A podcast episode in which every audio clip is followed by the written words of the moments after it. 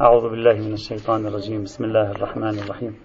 الحمد لله رب العالمين وصلى الله على سيدنا ونبينا وحبيبنا محمد وعلى آله الطيبين الطاهرين. كنا نتكلم عن الأساس الثاني من أسس حجية تنقيح المناط وإلغاء الخصوصية ونفي الفارق وما شئت فعبر.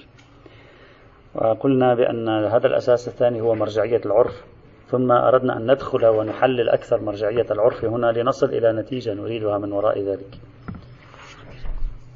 اعتمدنا التوضيح الجميل الذي طرحه السيد الشهيد الصدر وشرحناه بالأمس ونريد الآن أن نعتبر هذا التحليل بمثابة أساس لنسير على وفقه ويبدو هذا التحليل يقبلونه لا يرفضونه. لنسير على وفقه ونرى ما الذي سوف ينتجه لنا هذا الموضوع آه، شيئا فشيئا. أول نقطة قلنا في هذا التحليل هي أن الأشياء التي يملك العرف والعقلاء فيها خبرة مسبقة فإنهم عندما يأتيهم الكلام يصبونه في قوالب هذه الخبرة المسبقة فيقومون بفهمه على أساس هذه القوالب الناتجة عن خبرتهم في هذا النوع من القوانين وعن خبرتهم في علاقات هذه القوانين بالأمور التنظيمية. إذا أول مفروض هو أن العرف لديه في ذهنه قوالب ناتجة عن خبرته في مجال هذا النوع من القوانين ولو لم يكن نفس القوانين هذا النوع هذا النمط يعني قوانين المعاملات قوانين السياسات قوانين القضاء ورفع المنازعات هكذا أقصد بهذا المعنى. فالعرف عنده قوالب ذهنية متشكلة نتيجة خبرة متراكمة عندما تأتيه النصوص الدينية يقوم بفهمها في ضمن هذه القوالب التي عبر عنها السيد الشهيد بارتكازات هو عبر عنها بالارتكازات التي يضمها العرف وهو يفهم النص يضمها العرف إلى جانب النص فيفهم النص في ضوئها. وعبرنا عنها نحن سابقا بالجانب المعقولي يعني هي ليست ملفوظة ليس لم لم يتلفظ بها المتكلم أو الشارع وإنما هي موجودة في أذهاننا ونحن في ضوء وجودها في أذهاننا آه، نفسر النص نتيجة ذلك هنا. إذا ليس المراد بالظهور العرفي هنا لما نقول ظهور عرفي بإلغاء الخصوصية أبدا إطلاقا ليس المراد بالظهور العرفي الظهور اللفظي. يعني ليس هذا هو المراد ليست القضية قضية ألفاظ فقط بل المراد أن هذه القوالب الذهنية التي يملكها العرف مسبقا حول هذا الموضوع عندما تأتي خصوصية في الكلام يقوم هو بحذفها. نتيجة هذه القوالب الذهنية لأنه سبق له أن تعامل مع هذا النمط من الموضوعات بشكل أو بآخر وهو ما عبر عنه الشهيد الصدر بارتكاز ولذلك منه نفهم الإشارة الضمنية التي طرحها الإمام الخميني حين يقول وليس المدعى إلغاء الخصوصية حتى يقال لا طريق للعرف إليه في مثل هذا الحكم التعبدي ماذا يفهم من هذا الكلام؟ يفهم من هذا الكلام أن الأحكام ذات النمط التعبدي الخالص العرف لا سبيل له إلى إلى إلغاء الخصوصية فيه.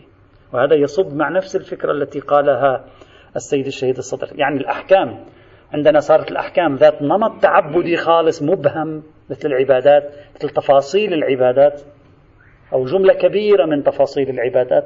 وعندنا أحكام ليست من نمط التعبد المبهم الخالص. العرف له خبرة بنمطها من قبل. هذه لا يمكن فيها إلغاء الخصوصية هذه يمكن فيها إلغاء الخصوصية. هذه لماذا لا يمكن فيها إلغاء الخصوصية؟ لأن الذهن العقل العرفي ليس عنده قوالب عنها. حتى يصب الكلام في القوالب ويفهم الكلام في ضوء القوالب. بينما هناك العرف له خبرة عنها. تأتي الكلمات يصبها في القوالب المسمات بالارتكازات ويقوم بتفسير النص على أساسه. لذلك الإمام عبر وليس المدعى إلغاء الخصوصية. طبعا هو في بحث فقهها إلغاء الخصوصية حتى تشكلوا علي لا طريق للعرف. إلى هذا أو إليه في مثل هذا الحكم التعبدي. يعني مما يشير أنه مرتكز في ذهنه أن نمط الأحكام المبهمة التعبدية لا سبيل إلى العرف لأن يلغي فيها الخصوصيات وليس لذلك معنى إلا ما قلناه أو بتعبير أدق ما قاله السيد الشهيد الصدر. إذا العرف هنا العرف هنا إذا ليس المراد منه الجانب الملفوظ وإنما المراد منه الجانب المعقول. إلا أن هذا الأمر يمكن فهمه في سياق تناول أفراد العرف فيما بينهم للموضوع. يعني أنا إذا أتكلم معك أنا ابن العرف وأنت ابن هذا العرف أنا أشبهك وأنت تشبهني. إذا أنا أقول كلمة يمكن أنت أن تقوم بصبها في قوالب لماذا؟ لأنني أشبهك فتتوقع أن أكون أنا مثلك. يعني أنا في في في تركيبتي الذهنية مثلك فعندما أقول اغسل يدك فأنت تفهم أنه ليس المراد اليد. هذا بين أفراد العرف معقول. هذه الارتكازات هذه القوالب الذهنية يمكن للعرف أن يطبقها في العلاقة البينية يعني بين أفراد العقلاء والبشر. لكن كيف يمكن لي أن أطبقها مع الله سبحانه وتعالى؟ يعني بأي شكل يمكنني أن أطبق هذه الطريقة اللي هي أنا أطبقها مع الأف... نحن نطبقها فيما بيننا أنا الآن أريد أن أطبقها مع الله. لماذا أسأل هذا السؤال؟ ليس لأن الله لا يتكلم بلغة العرف. يتكلم بلغة العرف. بل لأن شريعته هل هي من نوع الشريعة المشابهة لشريعتنا العقلائية؟ حتى أنا أصب شريعته أو أصب نصوصه في قوالب شريعتي. ثم أفسرها بما يشبه شريعتي. الموضوع الآن لم يعد موضوع فهم عرفي بسيط. صار في عندي مصادرة مسبقة موجودة في ذهني أن شريعته فيما يتعلق بالأمور التي هي عندي خبرة فيها أنا كعقلائي كعرفي شريعته تشبه شريعتي. وبالتالي يمكنني أن أصب نصوصه في قوالب الشيء الذي أنا عندي خبرة فيه. ثم أفسر النصوص التي قالها على هذا الأساس. هذه المصادرة إذا لم تكن موجودة في ذهنك لا يمكنك أن تجري إلغاء الخصوصية عرفا. الآن سأوضحها أكثر. لا يمكنك إلغاء هذه الخصوصية. يعني يجب أن تكون شريعته سنخ شريعة مشابهة لنمط شرائع العقلاء في هذا الموضوع ولو في الأعم الأغلب. إذا كانت شريعته مباينة لشريعة العقلاء ونمطها وتركيبها وبنيتها إذا كانت مباينة كيف لي أنا الإنسان العقلاء العرفي أن أصب نصوصه في قوالب ذهنية عندي نشأت من نمطي القانوني؟ هذا خطأ أصلا. فأي شخص يؤمن بإلغاء الخصوصية تنقيح المناط إلى آخر ذلك من تعابير يجب أن يفترض مصادرة فلسفية مسبقة نمط من التشابه بين شريعته وبين شريعته. يعني إذا كانت شريعته قائمة على تفريق المؤتلفات وتأليف المفترقات وتمزيق المتشابهات وتلزيق المتفرقات أنا شريعتي ليست كذلك. كيف إذا قال لي طهر يدك أنا أريد أن أطبق خبرتي التي تقوم في شريعتي على التشابه؟ لا أدري إذا الصورة واضحة. نحن أمام معضلة فلسفية في الحقيقة وهي التي ستشكل لنا مفتاح الآن. نحن ما نتكلم عن ألفاظ ما معنى هذه الكلمة؟ فهو تنزل وعبر بعبارات العرب. فقال كلمة كل وأراد ما يريدون وقال كلمة كذا وأراد ما يريدون واستخدم الجملة الفعلية كما يستخدمون. لا الموضوع لم يعد موضوع ألفاظ. الموضوع صار أن هذا المسمى بالارتكازات حسب تعبير السيد شيخ. ليس سوى خبرات متراكمة في هذا الموضوع عند العرف. طيب ما معنى خب... حللوا أكثر حاولوا تحللوا أكثر. ما معنى خبرة متراكمة؟ يعني العرف يفهم هذه الأشياء. يعني له قول فيها. يعرف خباياها إلى حد إلى حد ما. يفهم متشابهاتها ومتفرقاتها إلى حد ما. لأجل ذلك إذا جاء النص قال لا خصوصية لليد. أسألك سؤالا. لو كانت شريعة الله سنخ شريعة يحتمل فيها في كل موضوع أصلا هي بنيتها الواقعية أن هذه التشابهات التي نحن ألفناها في أذهاننا وفي تجربتنا العقلائية هذه التشابهات والتقاربات أصلا لا وجود لها في شريعته. افرضوا ذلك. لا وجود لها في شريعته. هل كان سيقبل منا أن نعمل الارتكازات؟ هل كانت شريعته في مأمن من الخطأ لو ألقاها إلينا وقال لنا اعملوا هذه اعملوا هذه الارتكازات؟ وصبوا نصوصي في قوالبكم؟ حتما ما كان فعل ذلك. وهذا إذا تذكرون ما قاله ليس ما قال أريد أن أذكركم بعبارة قالها الميرزا النائيني سابقا قرأناها وستأتي معنا. قال الشارع لماذا رفض القياس؟ لأن الأقيسة في حياة العقلاء مصيبة غالبا. لا أدري إذا تذكرون هذه العبارة. قبل ثلاث أسابيع قلنا قال لأن الأقيس نظام القياس عقلائي في حياة البشر يصيب الواقع 90% يصيب الواقع. لكن لأن بناء الشريعة لا يشبه بناء الوقائع الخارجية. يعني الأشياء فيها تبدو لك متشابهة وليست متشابهة. الذهن العقلاء الطبيعي لا يعرف أن يراها لأنه هو مركب بقوالب معينة هي مركبة بقوالب أخرى. قال لذلك كان القياس في الشريعة كثير الخطأ في إصابة الواقع. وإلا هو القياس في نمط حياتنا العقلاء كثير الصواب في إصابة الواقع.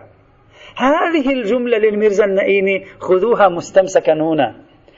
لو كان بناء الشريعة مختلفا تماما عن نمط بناءاتنا في الأمور العملية اللي هو مبني على التشابهات والتقاربات ونفي الفوارق وإلغاء الخصوصيات لو كان في واقعه كذلك لما رضي المولى بأن نعمل هذه الارتكازات في فهم نصوصه.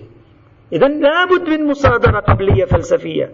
وهي يوجد نسبة عالية لا أقول تطابق عالية من التشابه بين نمط التشريع الإلهي ونمط التشريع العقلاء في غير التعبديات.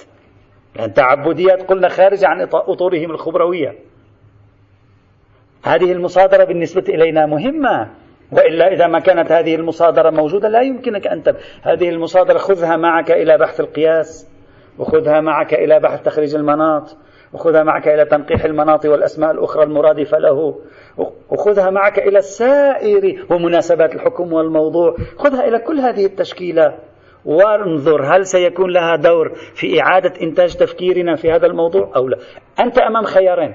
إن قلت لي الشريعة ليست مبنية على مثل هذه التشابهات شديدة التمزق غريبة عن أطوارنا العقلية التي خبرناها إلغاء الخصوصية لا معنى له. إلغاء الخصوصية يخطئ في إصابة الواقع كثيرا ولا يعقل أن يكون الشارع يقبل بإلغاء الخصوصية. لأن قبوله بإلغاء الخصوصية كقبوله بالقياس يخطئ كثيرا. لا أدري الفكرة أعتقد الفكرة صارت فإذا هذه الفكرة بالنسبة لنا مهمة جدا. والعقلاء قائم عندهم الأمور على التشابهات وإلغاء الفوارق البسيطة. هذا بناؤهم أصلا. لا لا علاقة للغة هنا. نعود ونو...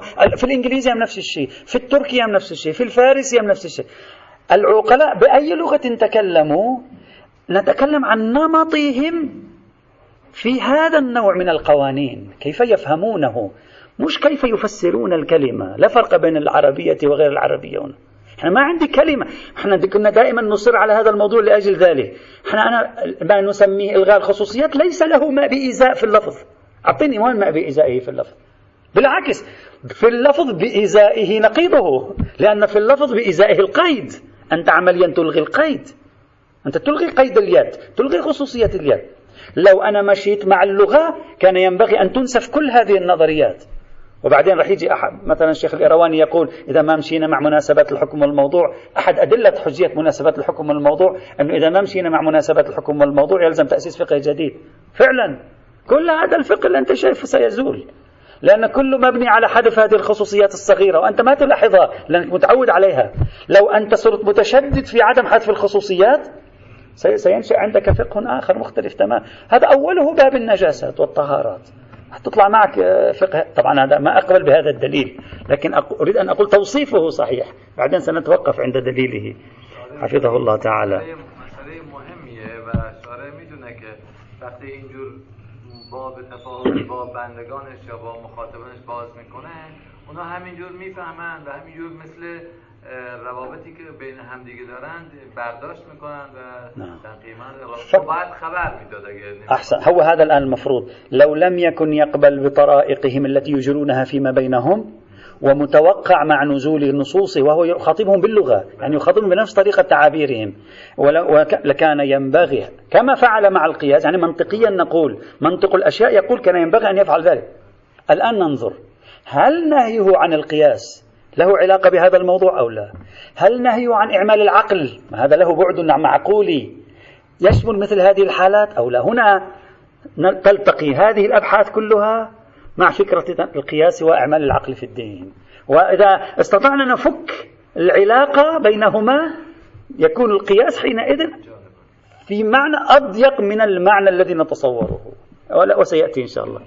طيب إذا هذه المصادرة ستخرجنا من إطار اللغة العربية الخالصة. تدخلنا في إطار اللغة العقلائية بعد ما عادش عندنا لغة عربية. لأن الموضوع موضوع إنساني عقلائي وليس فقط. ممكن يكون له جانب لغوي جانب العرف العربي لكن له بعد إنساني عام. فلسنا أمام فهم لغوي منحصر بالسياق العربي بل نحن أمام فهم لغوي إنساني بناء عليه.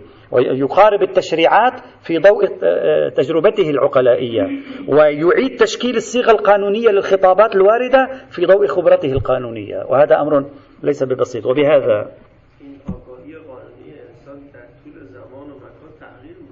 هو سيأتي سيأتي. هذا الذي نريد نصل إليه.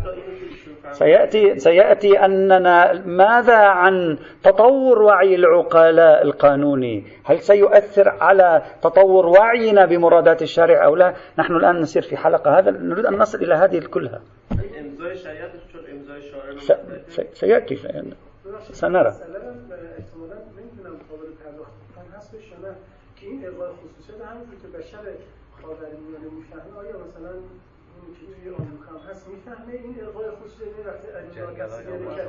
نعم نعم نعم. يلا بيفهم الغاء الآن هذا أمر عقلائي. نعم هذا أمر عقلائي. تشوف البشر الآن. إذا يعني إذا قالت الأم لابنها أي لغة كانوا أي بشر كانوا. قالت الأم لابنها أبقي أبقي مثلا يدك ورجلك نظيفتين مثلا. هو لا يفهم. يترك مثلا بطنه وظهره متسخ ويقول لها هذه نظيفة مثلا. تضحك عليه. يعني هناك هذا الذي أنا أشرت إليه الآن لذلك عبرت بكلمة فقط. هناك مخزون خبروي عرفي محلي عربي وهناك مخزون إنساني. وكل من لا يقبل بهذا فليرشدنا على طريقة لإعطاء الحجية لإلغاء الخصوصيات حتى بالطريقة الأشد شهرة في أوساطنا. ولذلك الوحيد البهبهاني قال إذا ما نتعدى عن النص قطعا نكون قد خلفنا الشريعة بالدعاية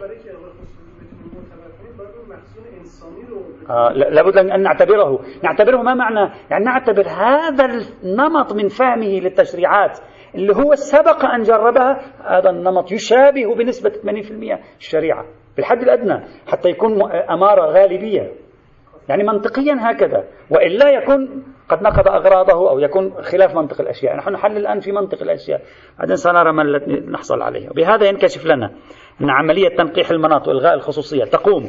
ولو في أحد أشكالها على الأقل على خلفيات مسبقة خبروية مألوفة لدى العرف والعقلاء وهذا أمر يستبطن إقرارا بأن نظام مقاربة العرف والعقلاء للأشياء في مجال التقنين هو نظام مقبول. وأن العرف بنفيه الفرق بين اليد والرجل في التطهير يقوم بتفسير نصوص الشريعة على طرائقه وهو يؤكد أن هذه الطرائق مقبولة للشرع. هذا الخطوة الأولى في تحليل يعني التي عبرنا من خلال بعد كلام السيد الشهيد عبرنا. الآن خلوا معي عنوان جديد لأننا سنمشي على شكل خطوات. هل لوعي العرف العقلاء هذا بالأغراض والمقاصد دور في عملية إلغاء الخصوصية تنقيح المناط أو لا. هل هناك دور لوعي العرف بالأغراض والمقاصد من الأحكام؟ دور هل له دور في إلغاء الخصوصية تنقيح المناط أم لا؟ يعني تنقيح المناط وإلغاء الخصوصية مباين لفكرة الملاك أو لا؟ هل أنا فعلا لما نقح المناط وألغي الخصوصية أنا فعلا ما عم أتدخل بالملاك؟ سيد الشهيد هكذا قال صحيح؟ قال آه ولا نقصد أن الملاك نحن نعرفه.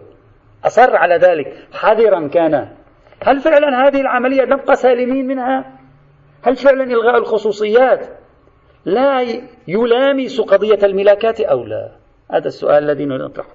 والسؤال الأكثر خطورة الآن هو هل يقوم العرف في هذه العملية التفسيرية هل يقوم بملامسة ملاكات الأحكام أو بشكل من من أشكال الملامسة بأن يعرف ملاك الحكم بدرجة من درجات المعرفة أو لا تنقيح المناط والغاء الخصوصية؟ عملية لا علاقة لها أبدا بالملاكات وليس لها أي دور. الفقهاء خاصة فقهاء الذين رفضوا القياس والأخص منهم علماء الإمامية دائما كانوا ينؤون بأنفسهم عن أن يستخدموا هذه التعابير. نحن في تنقيح المناط لا علاقة لنا بالقياس نحن في إلغاء الخصوصية لا عفوا بالملاك نحن في إلغاء الخصوصية ما نعرف الملاكات نحن لا نريد أن نخلط الأوراق ببعضها حتى رأينا كيف أن بعضهم ميز بين القياس وغيره قال القياس معرفة الملاكات نحن لا نحن محميون من مخاطرة يعني بتعبيرنا الدق في الملاكات يعني الضرب في الملاكات نحن لا نقترب من الملاك هذا كانوا مصرين عليه حتى لا يتورطوا في معضلة تمثل جزءا من مشكلة القياس. هذا دائما كانوا مصرين عليه.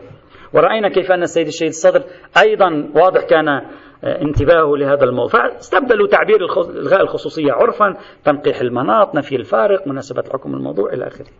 فجعلوا القضية متصلة بالمناطات بالفوارق بالخصوصيات ودون أن يقحموا كلمة الملاكات كلمة الأغراض كلمة المقاصد كلمة الغاية الكلمات أبدا ما تجد لها حضور. وهذا عن عمد وتقصد لذلك. السؤال هل حقا العرف وهو يقوم بإلغاء الخصوصيات لا يقترب من حريم الملاكات أو لا. هذا آه هو سؤال نريد أن نتأمل فيه. ما أدعيه أن مساحة معتد بها كبيرة أو معتد بها من تطبيقات كل هذه القواعد المتداخلة المتواشجة المترادفة إلغاء الخصوصية ومناسبات الحكم مقدار معتد به يستبطن أن العرف يرى بدرجة ما يتوسم الملاك. يتمس يتوسم الغرض ينكشف له الغرض بدرجة من درجات الانكشاف. ولو جزء من الغرض وعليه يبني إلغاء الخصوصية. وليس صحيحا أن العرف يلغي الخصوصيات دون أن يقوم بالضرب في حريم منطقة الملاكات. ليس صحيحا هذا. نعم مفهوم الأغراض والملاكات والمقاصد مشكك. لا نقول ينكشف للعرف تمام الملاك من جميع زواياه لكن نقول العرف يتراءى له الملاك. وهذا الترائي الجزئي للملاك هو الذي يبرر له. هو عنده عملية حذف الخصوصيات ونفي الفوارق. وإلا في كثير من الموارد التي أنت تراها إلغاء الخصوصية لو تأملتها ستجد أنهم عبروا الملاك نحو إلغاء الخصوصية. سأعطي أمثلة الآن. سندخل حتى في أمثلة واقعية وأنتم شوفوا. مثلا إذا قال اغسل ثوبك من الدم أو البول. اجى العرف مثلا بمناسبة الحكم والموضوع بإلغاء الخصوصية بتنقيح المناط مثلا ألغى خصوصية الدم والبول نحو مطلق النجاسات. قال لا خصوصية للدم والبول النجاسات هي المرادة هنا. هذا فيه شيء من التدخل في عنصر الملاك أنت افترضت أن مصلحة غسل, غسل الثوب؟ ما أنت افترضت هكذا. أنت لم تعرف الملاك لكن افترضت فرضية أن مصلحة غسل الثوب لا تختص بالبول أو الدم. أن المفسدة ليست موجودة في البول أو الدم. المفسدة موجودة في كل النجاسات. هذا توسم للملاك. هذا ليس شيئا خارجا. صحيح لم تعرفه بالتفصيل. أنت عرفته بالإجماع. تنبأت به. ادعيت وجوده هنا. اللفظ لا يدل عليه. لكن مع ذلك أنت ادعيت وجوده هنا. مصلحة الغسل ليست فقط في غسل الدم الذي في الثوب والبول الذي في الثوب. المصلحة أنت ادعيت الآن أنها موجودة في غسل المني موجودة في غسل آه، ملاقى الميتة مثلا وهكذا. وهذا أيضا نوع توسم بالملاك. افتراض ادعاء أن الملاك موجود وأنت منين تعرف أن الملاك موجود. ثم الذي يدرك أن أنت الآن تنبأت بوجوده أو أن إلغاء إلغاءك الخصوصية استبطن نوعا من التنبؤ بوجود الملاك خارج الدم وخارج البول. مثال آخر أكثر وضوحا. الآن سنقترب أكثر من أمثلة واقعية. مثلا هذا مثال مثلا من مناسبات الحكم والموضوع. يقول اغسل ثوبك. هذا مثال طرحه الشيخ الإيرواني أيضا وهو موجود في الفقه أصلا. اغسل ثوبك. قالوا كلمة اغسل تشمل الغسل بالماء المطلق تشمل الغسل بالعصير اغسل ثوبك من البول والدم. اغسل نفس هذه. تشمل الغسل بالماء المطلق وتشمل الغسل بالعصائر. تجيب عصير البرتقال تغسل ثوبه. يقال غسل ثوبه بالعصير. غسل ثوبه بالبيبسي غسل ثوبه بالماء المضاف يقال باللغة كلمة غسل حرفيا بالمعنى المعجمي تشمل. لكن بمناسبات الحكم والموضوع أنت ماذا تفعل؟ تقول لا يشمل. هذا قالوا لا مش عم نفترض. قال لا يشمل الغسل بالماء المضاف والعصائر وأمثالها لماذا؟ هم يقولون. يقولون لأن العرف يفهم من اغسل ثوبك إزالة القذارة. والغسل بالماء المضاف لا يزيل القذارة. هم هذا قالوه ونفوا على هذا الأساس نفيا عرفيا افتح قوس. نفيا عرفيا. نفوا على هذا الأساس أن يكون إطلاقات أدلة الغسل والتطهير شاملة للماء المضاف. وهذا أنت اكتشفت الملاك الآن. أنت تدعي أن العبرة من وراء اغسل ثوبك تحقيق النظافة ورفع القذارة. وتدعي الآن أن رفع القذارة وتحقيق النظافة لا يتوفر مع الغسل بالعصائر. أنا لا أريد أن أقول كلامهم صحيح في هذا المثال. أقول هم في هذا المثال وغيره عشرات. أنت روح دور وشوف. أنت روح فتش وسترى كم من مورد استخدمت فيه هذه القواعد. وفي جوهر الاستخدام رأينا أنهم بشكل من الأشكال اكتشفوا الملاك زاوية من الملاك توسموا الملاك إما تماما أو جزئيا أو انكشاف إجمالي أو تفصيل. ما في شيء اسمه أنت منعزل تماما عن عالم الملاكات وأنت تقول بتنقيح المناطق غير الخصوصية ولو في الجملة نتكلم بهذا. وهذا ملامسة أيضا للملاك. إذا تذكرون المثال الذي ذكره السيد الخوي وتبناه السيد الخوي اللي هو عنده حساسية من إلغاء الخصوصية قال النهي عن بيع الغرر. قال تنقيح المناط. ما تنقيح المناط سيدنا. وهو متحسس من تنقيح المناط دائما. يقول فإن المناط في النهي عن الغرر عن البيع الغرري عدم وقوع المنازعات. حتى لو غيرت العبارة شيخنا حتى لو قلت لا ما نقول عدم وقوع المنازعات لأن هذه فيها رائحة الملاك نقول المناط المعاملة المنازعية.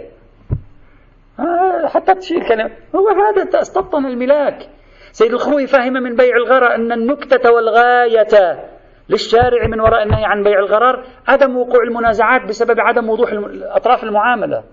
وعمم على هذا الأساس وأفتى لأن قاعدة النهي عن بيع الغرر تشمل جميع المعاملات الغررية. وهذا أليس استكشافا للملاكات؟ هو هذا استكشاف للملاكات لا أكثر ولا أقل. المثال الأكثر وضوحا أعطي بعد مثال أكثر وضوحا. وأنتم من الآن عندما تذهبون ترون الأمثلة ضعوا هذه النظارة. وستكتشفون أنه في كثير من الموارد الملاك كان موجود وهم يقولون لا نعرف الملاك ولا نحاول أن يعني نقترب من دائرة الملاك. مثال مثال آخر. نعم كله على أساس العرف هذا. كله إلغاء الخصوصية كله أن العرف العقلاء يفهم هذا الأمر. الآن إما أن تقول لهم لا كله هذا خطأ لأن القاعدة خطأ. وهذا بحث آخر. الآن نتكلم الآن في تحليل القاعدة نفسها. وما الذي ستؤدي إليه هذه القاعدة التي يقبلون هم بها؟ خذوا مثال آخر. هذا المثال أيضا موجود في الكتب الفقهية. في رواية عندنا المعتكف كذا وكذا لا يبيع ولا يشتري. المعتكف لا يبيع ولا يشتري. طيب هذا قاعد في المسجد يعتكف صحيح؟ والآن طيب أنا لا أبيع ولا أشتري. أنا قبل أن أدخل في الاعتكاف بوكل واحد أو أثناء الاعتكاف لأن لا تبيع ولا تشتري لا تشمل الوكالة. أوكل شخص بأن يبيع عني ويشتري. في مشكلة؟ قالوا لا يبيع ولا يشتري. إلغاء الخصوصية قال يفهم منها ماذا يمكن من أنه أنت ما تبيع وتشتري. أما أن وكيل مع أن الوكيل فعله فعل الموكل فهو الآن باع واشترى. فيقال زيد المعتكف باع اليوم سيارته لأن الوكيل فعله فعل الموكل. صحيح؟ قالوا لا. ما لا يشمله باع واشترى. لماذا؟ لهذه النكتة لاحظوا قالوا لأن النهي عن البيع والشراء في باب الاعتكاف ليس سوى أن البيع والشراء ضرب من التصدي الذي لا يناسب حال المعتكف. يعني المعتكف يعيش في العبادة والاشتغال بالبيع والشراء لا يناسب العبادة. طيب الوكيل إذا هو باع واشترى لا بأس هذا لا يضر بحال العبادة وبسمة الاعتكاف. هذا أليس ضربا في الملاك يعني ما هو الملاك أرجو أن نفهم ما هو الملاك إذن؟ يعني الملاك من وراء النهي عن البيع والشراء أن لا يغيب الإنسان عن حالة الاعتكاف العبادية التي عنده. وهذه ملاكات. يعني أن يبقى محصل لمصلحة الحالة العبادية الموجودة. ألا يضحي بها. لاحظوا معي. نفس هذه كلمة يبيع ويشتري. لو نذر شخص أن لا يبيع ولا يشتري. قالوا هل تشمل البيع بيع الوكيل؟ قالوا نعم تشمل بيع الوكيل لأن مقتضى الإطلاق الشمول. لو نذر شخص اترك الاعتكاف انتهى الاعتكاف. نذر شخص أن لا يبيع ولا يشتري. نذرت لله علي أنه أنا خلال ثلاثة أيام القادمة لا أبيع ولا أشتري. فإذا باع وكيله واشترى هل يكون, قد خرق النذر؟ نعم الفقهاء يقولون أنا أعطي مثالها. هم يقولون خرق النذر لأن بيع الوكيل بيع الموكل ويصدق عرفا أن هذا الشخص باع واشترى. إذا بالله عليك هذا العرف الذي يقولون في باب الاعتكاف يلغي المباشرة. ما الذي جاء في الباب الاعتكاف؟ غير أنك تكهنت بالغاية من وراء من وراء الحكم الغاية الحفاظ على حالة العبادية والانشغال مع الله في الاعتكاف. وهذا ملاك. إذا السؤال الذي نريد أن نطرحه الفكرة التي نطرحها لماذا لا نقبل أن يكون جزء من أنشطة إلغاء الخصوصية تنقيح المناط مناسبات الحكم والموضوع نفي الفارق ملامسا لفكرة الملاك؟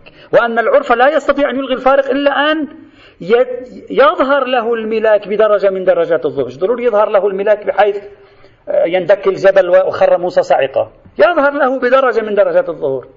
ويكفيه هذه الدرجة من درجات الظهور كي يبني إلغاء الخصوصية عليها. هذا ادعاؤنا. فلماذا نتخوف من أن نقول العقلاء لا أبدا لا يلامسون في إلغاء الخصوصية الملكات أصلا أنت أرجع إلى حياة العقلاء. وشوف إلغاءات الخصوصية عندهم. جزء كبير منها أصلا يتكهنون بالملاك ويقومون بترتيب الأثر عليه. ولذلك لاحظوا كلام الميرزا النائيني ماذا يقول في عنده عبارة الميرزا النائيني في كتاب الصلاة؟ يقول وما تقدم منا من أنه في بعض موارد حكمة التشريع حكمة التشريع الملاك. يمكن أن يستظهر منها إلغاء الخصوصية على وجه يكون الكلام ظاهرا في غير ما يكون ظاهرا فيه في حد نفسه. يقول فإنما هو فيما إذا كان إلغاء الخصوصية مما يساعد عليه الفهم العرفي. يقول إلغاء الخصوصية إذا يساعد عليه الفهم العرفي نقبله ولو كان موارده حكمة التشريع. ما معنى هذا الكلام؟ معنى هذا الكلام أن عملية إلغاء الخصوصية تتضمن في الجملة في بعض مواردها على الأقل عرفا تتضمنها. تتضمن نوعا من اكتشاف الملاك وظهور الملاك. طيب، بالنسبة إلينا. طيب إذا الخطوة الثانية التي خطوناها بعد أن حللنا آه، كلام السيد الشهيد خطونا خطوة خطونا خطوة ثانية. الخطوة الثانية هي تنقيح المناط ميكانيزم تنقيح المناط تستبطن في الجملة نوعا من انكشاف الملاك عند العرف بحيث يقوم العرف بإلغاء الخصوصية في ضوء هذا الانكشاف للملاك. وأنتم الآن راجعوا بوجدانكم العرفي والعقلاء. ماذا نفعل نحن في حياتنا العقلائية لما نسمع حكم ونلغي خصوصية فيه؟ ولو حكم عقلائي لاحظوا أنكم في الحقيقة تغوصون في الملاك وعلى أساس الغوص في الملاك تقومون بإلغاء الخصوصية. ولولا ملامسة الملاك ما أمكنكم إلغاء الخصوصية في بعض الموارد على الأقل. ومنه يظهر نقطة الثالثة نقطة الثالثة الآن. ومنه يظهر أن الأحكام من هاتين الخطوتين اللتين مررنا بهما. يظهر أن الأحكام الشرعية التي تكون من سنخ الأحكام الإمضائية من سنخ الأحكام التي تكون تمضي ما عند العرف وتقر ما عند العرف. العرف يفهم ملاكها طبيعي يفهم ملاكها يعني إذا إجا الشارع قال أوفوا بالعقود. ما أوفوا بالعقود حكم عقلائي. هو هذا ما يحتاج إلى حكم شرعي. ما هو حكم عقلائي. معروف لدى العقلاء مصاغ لدى العقلاء مقنن لدى العقلاء من قبل حتى لو لم تأتي الشريعة.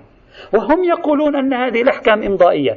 معنى أنها إمضائية يعني أن الحكم الله سبحانه وتعالى بكلمة أوفوا بالعقود أمضى ما عليه العقلاء. والعقلاء لا ينشئون حكما تعبدا. ينشئون حكما لأنهم يدركون مصلحته ومفسدته لأن العقلاء ليس عندهم شيء. تعبدي. العقلاء إنما يقومون في قوانينهم على وعي المصالح والمفاسد. فكل الأحكام الإمضائية وفضاء الأحكام الإمضائية إذا أردنا أن نجري فيها إلغاء الخصوصية يتضمن ويستبطن أيضا معرفة الملاك. فلماذا لا نريد أن نقول آه، معرفة الملاك أمر مبهم وإلا ليست أحكاما إمضائية. وإلا عليك أن تلغي وجود الأحكام الإمضائية حينئذ. لأن فكرة الأحكام الإمضائية تتضمن أن الحكم مدرك مسبقا عند العقلاء والعقلاء في إدراكهم المسبق له يدركونه عن وعي لا عن تعبد يعني يدركون ملاكه. كيف ينشئون حكم لا يعرفون ملاكه؟ فالإمضاء عمليا يعني أن يعني أنه يمضي لهم الحكم الذي يدركونه أي الحكم مع ملاكه. وهذا معنى الإمضاء. وإلا لم يعد إمضاء صار تعبدا صار ينبغي أن يتدخل هو في التغيير.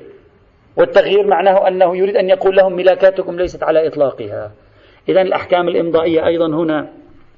وغالب الظن. الآن انتبهوا. غالب الظن أن أولئك العلماء مثل الطوفي الذين قالوا العرف والعقلاء يدركون المصالح والمفاسد في المعاملات في السياسات في القضائيات في غير العبادات والمقدرات الشرعية إنما قالوا ذلك لأنهم يرون أن الشريعة إنما تتدخل في هذا الموضوع بإطار مدرك عند العقلاء من قبل مفهوم لدى العقلاء من قبل ليس أمرا آه، طلسميا مثل العبادات ليس أمرا مبهما مثل العبادات آه، ولذلك قلنا سابقا بأن ما طرحه الشيخ محمد جواد مغنية وحاول السيد الشهيد أن يقول هذا ليس خرقا لقواعد التشيع هذا من باب مناسبات الحكم والموضوع وقلنا في حينه أن ما فعله الشيخ مغنية لم يكن فقط مناسبات حكم وموضوع خارج إطار الملاك بل ادعاء كشف المقصد عباراته صريحة. وهذا وهذا يتأكد هنا لأن الشيخ محمد جواد مونية قام بإجراء مناسبات الحكم والموضوع وألغى الخصوصيات على أساس الإدراك العقلاء لملكات الحكم لأن هذا الحكم يعرفونه من قبل. لأن هذا الحكم يعونه من قبل لا أنه جديد عليهم لا يفهمون منه شيئا. كررته الشريعة فقط.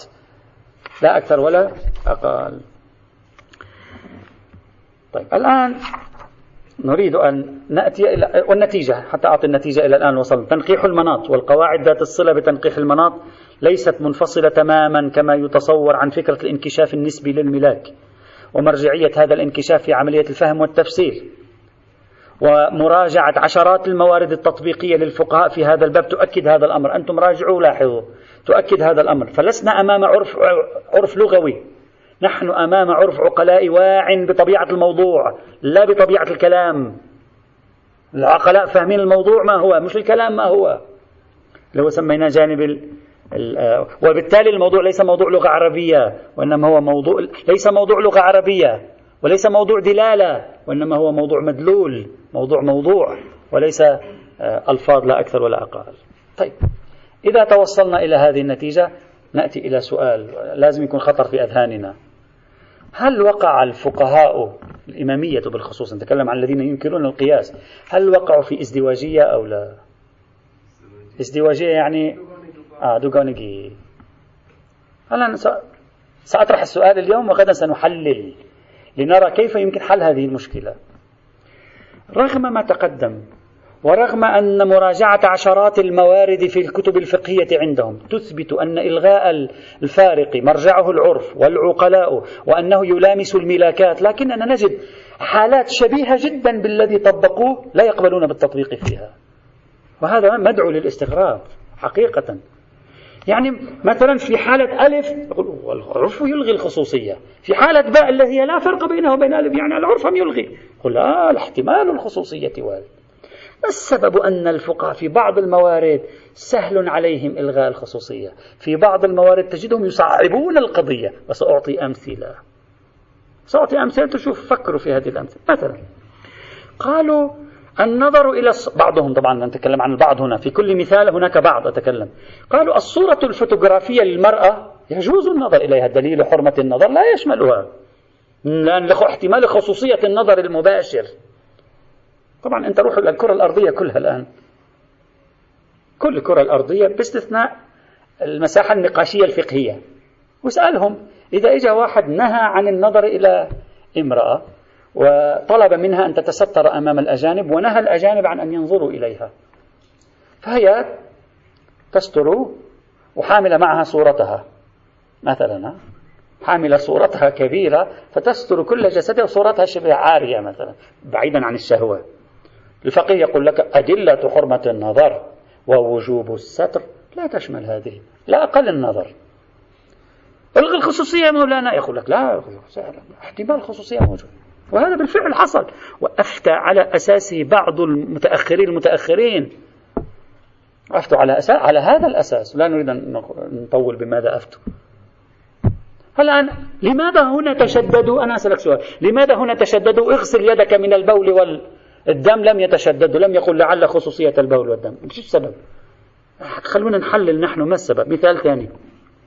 مثلا أنا أعطيتك الآن مئة ألف تومان ورقة. تشيك مسافرتي مئة ألف تومان.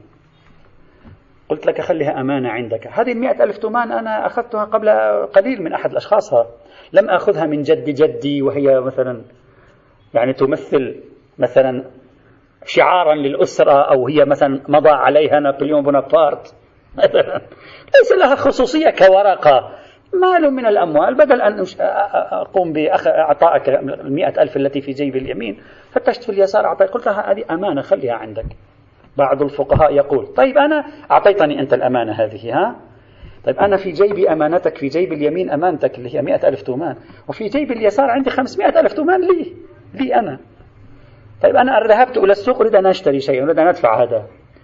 يقول لا يجوز لك التصرف في هذه التي على اليمين. يابا هذه لا خصوصية للورقة. القوة الشرعية موجودة معي القوة الشرعية ما زلت أحفظها. لا يجوز. ويفتي بعض الفقهاء بذلك. السؤال لماذا هنا غريب؟ لا يقبلون أن العرف يلغي الخصوصية. هناك يقبلون أن العرف يلغي الخصوصية. لا خصوصية للورقة هنا. أصلا لا موضوعية للورقة في هذه القضية. أيضا لا يقبلون. نريد أن نحلل. لماذا أحيانا تجد الهواجس كبيرة عندهم وأحيانا تجدهم مرتاحين نفسيا في عملية إلغاء الخصوصية. مثال ثالث. أنت جئت أعطيتك أنا مثلا عشرة ألاف دولار. أخذت قبضت العشرة ألاف دولار هدية حصلنا عليها وضعناها في الجيب وجب الحج. صرت مستطيع. طيب أن أنت لم تعطيني عشرة ألاف دولار. بعثت لي حوالة بنكية من بلد ما بمليون دولار. دخلت على حسابي في البنك هنا. أنا إلي مليون دولار في البنك. لا خمس واجب علي ولا حج واجب علي. حتى أذهب إلى البنك وأقول لهم أعطوني عشرة آلاف من المليون فيعطيني الموظف البنكي عشرة آلاف من المليون وجب عليه وهذا يفتي به لا نريد أن نذكر أسماء لأن القضية قد تكون أحيانا يعني قد نبدو ونحن نصور القضية يعني لا أريد أن تفهم بمعنى السخرية. فقهاء كبار يفتون بهذا. لماذا هنا لا يقول لا فرق في المفهوم القبض العرفي بين القبض اليدوي والقبض البنكي؟ هناك يقول لا هذا فقط تعاه أنت هنا لديك تعهد من البنك. أن يعطيك البنك مليون دولار. أنت لم تقبض بعد البنك قبض. ولكن أي شخص الآن موجود أي موظف يحول حسابه في آخر الشهر على حقوقه إلى الحساب يقول أنا قبضنا قبضنا اليوم. حتى تعابيرهم يقول اليوم قبضنا الأموال الحمد لله نزلوا الحس... نزلوا الأموال في الحساب. الآن هذه ال ال ال ال ال الإيرانيين كل شهر في آخر الشهر. هو يقول قبضنا اليوم أي اليوم قبضنا الحساب. لكن الفقيه يقول لك لم يحصل القبض هنا لاحتمال خصوصي. طيب هذا هذا هذا مثال مثلا. أعطيك مثالا آخر أيضا. الحيل الشرعية. ما الفرق بين آه، هذه المعاملة البنكية وتلك المعاملة البنكية إلا تغيير عبارة؟ فإذا قلت لك غيرت العبارة صارت جعالة وإلا فهي ربا. ونفس العملية ونفس السيستم البنكي موجود ونفس التأثيرات والغايات هي نفسها. والآثار الكارثية الرأسمالية هي نفسها لا لم يتغير شيء. وأنت تقول أنا جئت لكي أواجه ال ال ال الإمبراطورية الرأسمالية وأواجه الظلم الرأسمالي في العالم. وأنت تطبق النظام الرأسمالي ولكن بتغيير عبارات. هذا في مثل هذه الحال. العرف يقول لا فرق بين المعاملتين ألفاظ لا أكثر ولا أقل لا فرق بين المعاملتين في مثل هذه الحال في الروح في الحقيقة لا فرق.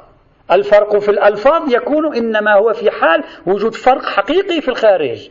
هنا لا فرق كله ألفاظ في ألفاظ. مع ذلك كثير من الفقهاء مدى. الفرق بين الكذب والتورية. لا أريد أن أقول دليل الكذب يشمل بإطلاقه التورية.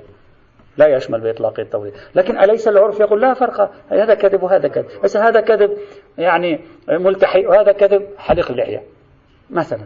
يقول هذا التورية ما الفرق يعني بالله عليك أي مفسدة للكذب موجودة في التورية؟ أنا أدري ما هي المفسدة هذه السرية الميتافيزيقية التي في الكذب ليست موجودة في التورية. نحن نتكلم عند العرف الآن. عرف يقول لك لا فرق. مع ذلك أغلب الفقهاء باستثناء صاحب الجواهر سيد كاظم الحائري بعض الفقهاء المعاصرين يحتطون في هذه المسألة يقولون لا الكذب التورية حرام. يعني بعض أدلتهم هكذا بنكتة عدم الفارق أصلا. الروح واحدة. ما الفرق؟ لماذا هنا يتحفظون حتى أعطيك مثل أكثر. الآن أي شخص في العالم يكون عنده خبرة قانونية؟ نحن خبرتنا العقلائية اترك الشريعة. خبرة عقلائية القوانين الجزائية والجنائية. حدود. قوانين جزائية. لماذا وضعت؟ فلسفة وضعها. الردع عن الجريمة صحيح أو لا؟ الردع عن الجريمة والحد من وقوع الجرائم. طيب إذا أنت قانونك الجزائي طبقته في زمان لا يعطي حدا من الجرائم. لأي سبب كان؟ أنت تقول لا هذا هو الحد. ولا أخرج عنه إلا بعنوان ثانوي. لماذا تريد أن تسميه عنوان ثانوي؟ قل من الأول أصلا هذه الأشكال العقابية الغرض منها هكذا وليس فيها خصوصية. ألغي الخصوصية دعنا. فإذا تحقق الغرض كفى. وإن لم يتحقق الغرض بها لا تكفي. لا ينبغي أن نقوم بها علينا أن نستبدلها. لكن لا يقبلون. يقول لك هذه ورد فيها النص ولا يمكن الخروج عنها حتى أنهم يتشدد في عملية القتل في السيف فيجب أن يكون بالسيف إلى آخره. السؤال الذي الآن نطرحه فكروا فيه غدا سنحلل في هذا الموضوع. لماذا نجد بعض الفقهاء بالمقدار الذي هم أريحيون فيه في إلغاء الخصوصية ونفي الفارق؟ وأنت لو تفتش الفقه شيخنا الفاضل سترى مئات وآلاف موارد إلغاء الخصوصية بوجداننا العفوي نقوم بها هم يقومون بها. لماذا في بعض الموارد تجد وكأن قفلا كبيرا وضع على باب إلغاء الخصوصية؟ ما السبب؟ هل ثمة نكتة في الموضوع ونحن نحلل هل العرف في مكان يتوقف في مكان يفتح؟ ما السبب في أن الفقهاء نجد عندهم وجهين في التعامل مع الموضوع؟ هل هذا ازدواجية بالمعنى السلبي للكلمة؟ هل هذا خلفه يقف مبرر نريد أن نكتشفه ونحلله لنفتح على أفق آخر؟ يأتي غدا إن شاء الله تعالى. الحمد لله رب العالمين.